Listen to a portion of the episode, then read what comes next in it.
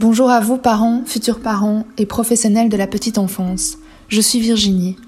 J'ai été élevée par une mère psychologue pour enfants, ce qui a développé chez moi une grande sensibilité et un grand intérêt pour le domaine de la petite enfance.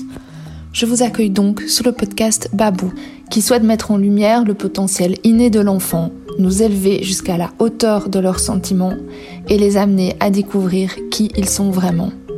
À travers ces podcasts, je donne la parole à des professionnels de la petite enfance pour transmettre, se questionner, s'ouvrir, s'intéresser à ce domaine si enrichissant et complexe.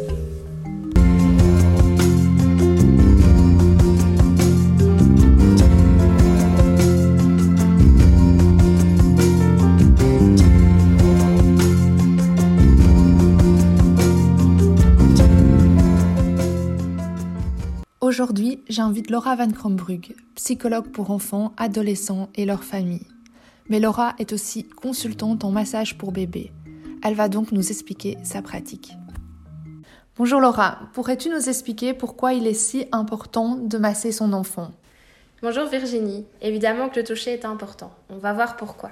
Le toucher, il a souvent été, et encore parfois, un sujet tabou. Il est souvent associé à l'intimité et à la sexualité de l'individu. Mais les effets aujourd'hui ont été prouvés. Il est super important et super positif. Il y a des études, des recherches, des publications et des ouvrages qui ont été faits et qui l'ont confirmé. Il est donc reconnu que prendre le temps de masser bébé dès son premier jour de vie comporte de nombreux avantages. On verra lesquels un peu plus bas. Alors c'est une très belle habitude qu'il faut prendre dès la naissance pour pouvoir évoluer avec son enfant et permettre de passer de beaux moments de qualité de créer une communication privilégiée avec lui, mais surtout de lui montrer qu'il est aimé, accueilli et respecté. Pourrais-tu nous expliquer les bienfaits de masser son enfant?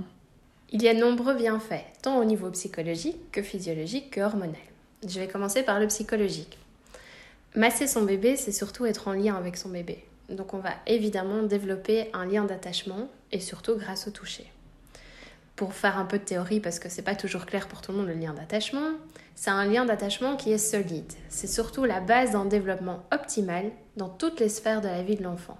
Ça va agir sur le moteur, sur le sensoriel, sur l'affectif, le connectif et le social. C'est donc un lien super important et le toucher est donc un lien puissant pour le déclencher.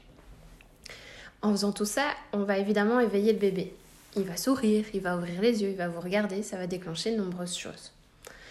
Par la suite, ça, il permet de mieux comprendre le bébé parce que bah, vous allez voir tout ce qu'il fait.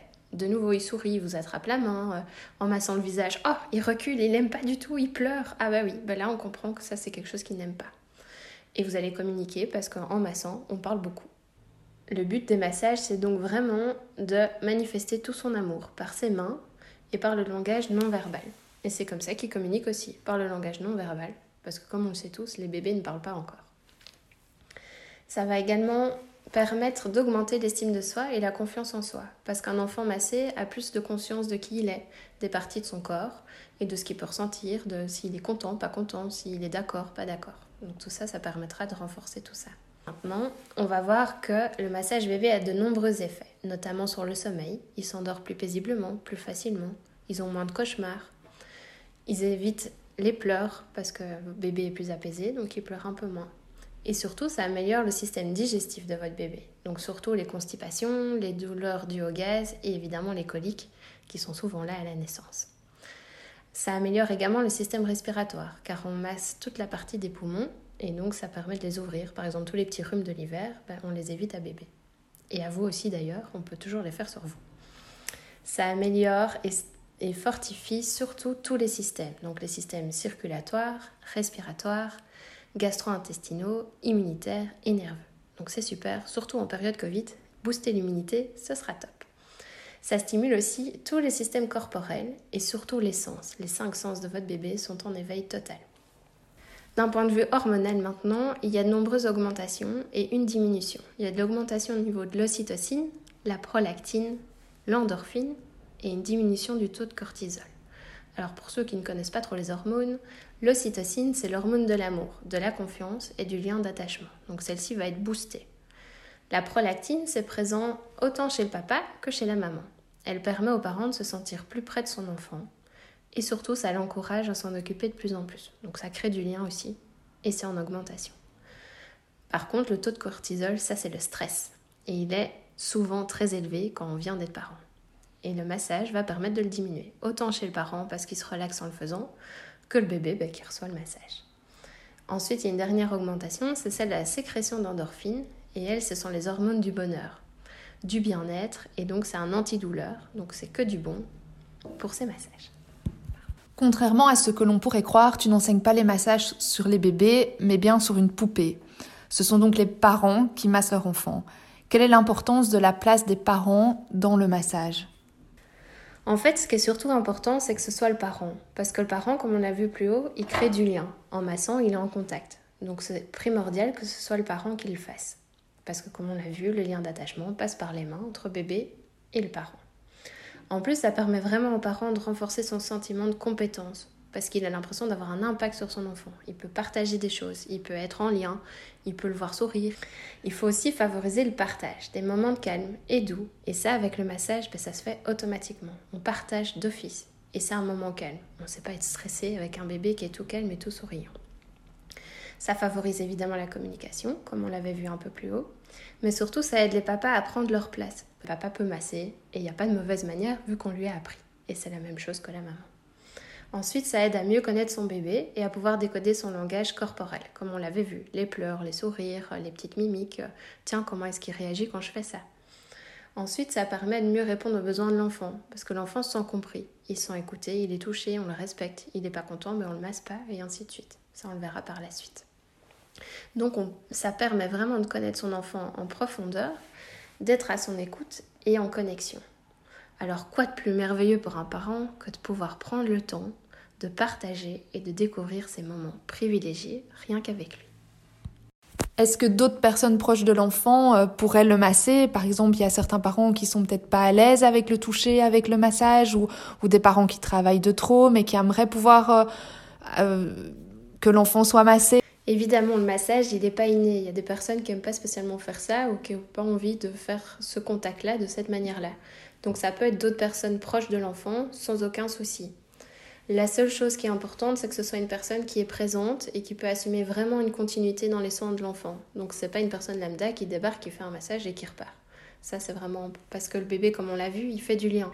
Donc le but c'est vraiment d'avoir cette continuité, de continuer de le voir, de le toucher, de faire des soins. Ça peut être aussi changer ses couches, lui donner un biberon. Ça c'est aussi faire du lien, mais d'une autre manière. Ce qui est important donc, c'est vraiment de pouvoir expliquer aussi au bébé qui va être massé. Ben voilà, aujourd'hui c'est moi, bonjour, je m'appelle comme ça, je vais te masser. Ah, est-ce que tu es d'accord que je te touche?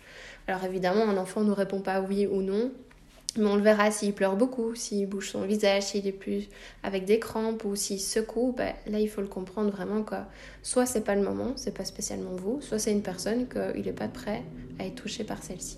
Donc son accord, c'est vraiment le plus important. Avoir l'accord du bébé et vraiment lui demander est-ce que tu es OK de te masser? Comment te prépares-tu avant d'accueillir les parents et leur bébé Comment est la pièce où tu les accueilles? Alors avant d'accueillir un parent, je prends quelques minutes pour moi, pour me recentrer. En fait, bah, c'est simplement prendre quelques grandes respirations et profondes pour que je puisse être calme et disponible à les accueillir.